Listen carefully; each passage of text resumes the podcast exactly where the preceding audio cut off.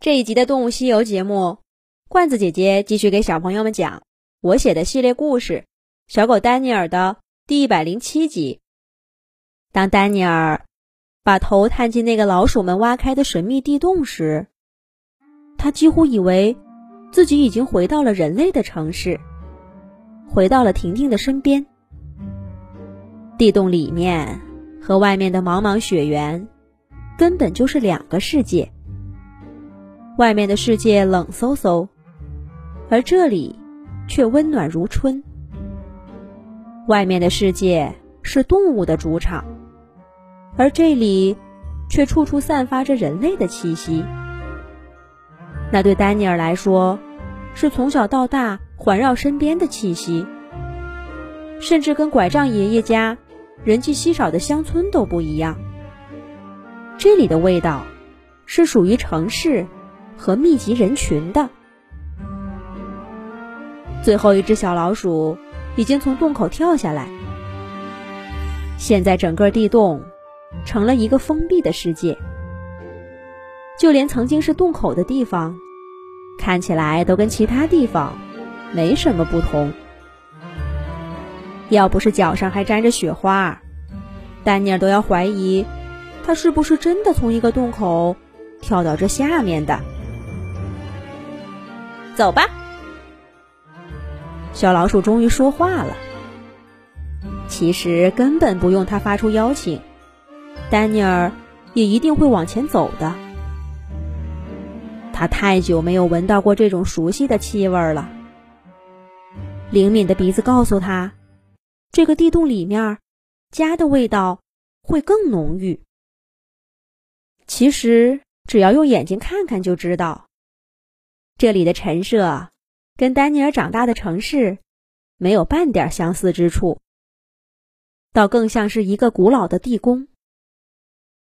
从风格来看，大概可以追溯到人类文明产生之初。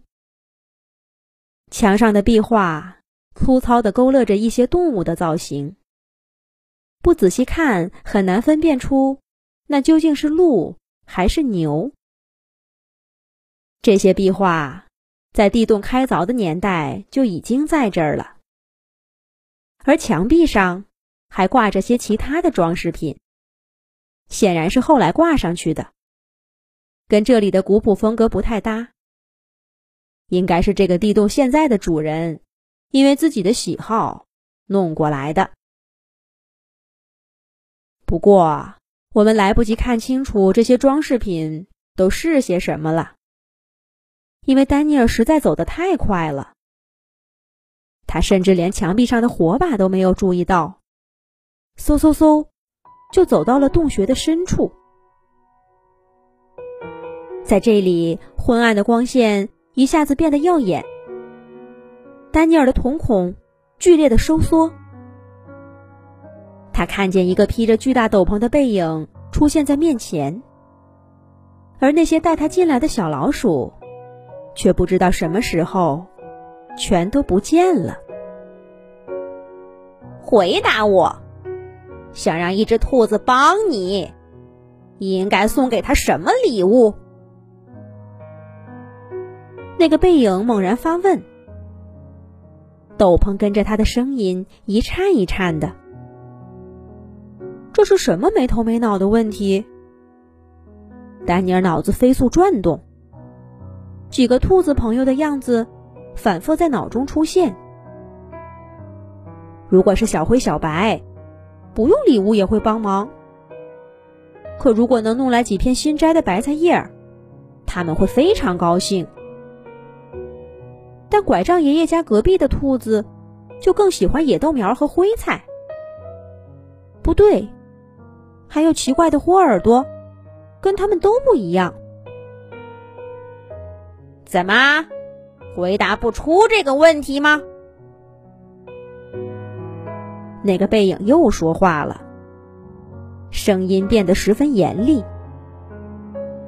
丹尼尔赶忙回答道：“这个要看是什么兔子。我认识的一只兔子最喜欢胡萝卜，而且是皱巴巴的小胡萝卜。”那个背影点点头。似乎很满意这个答案，但他很快又猛然发问了：“那你觉得最可怕的动物是什么？”“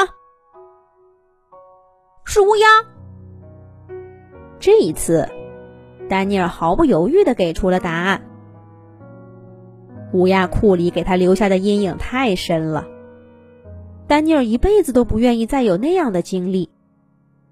很好，还有最后一个问题，你可要想好了再说呀。那个声音柔和了许多，但并没有完全放松警惕。大白鹅会飞吗？当然不会了。可是，等等，真的有这么简单吗？啊，丹尼尔想到了，这个神秘的家伙问的，一定是拐杖爷爷家的大白鹅大白。要是那样，真不能随随便便就给答案了。丹尼尔想了想，回答说：“一般的鹅呢，肯定是不会飞的。不过……”我认识一位鹅朋友，他爱上了一只灰雁，所以就一直在学习飞行。我想，我离开那儿这么久，说不定他已经学会飞了。这一次，没等丹尼尔把问题回答完，那个巨大的斗篷就飞速向后一转，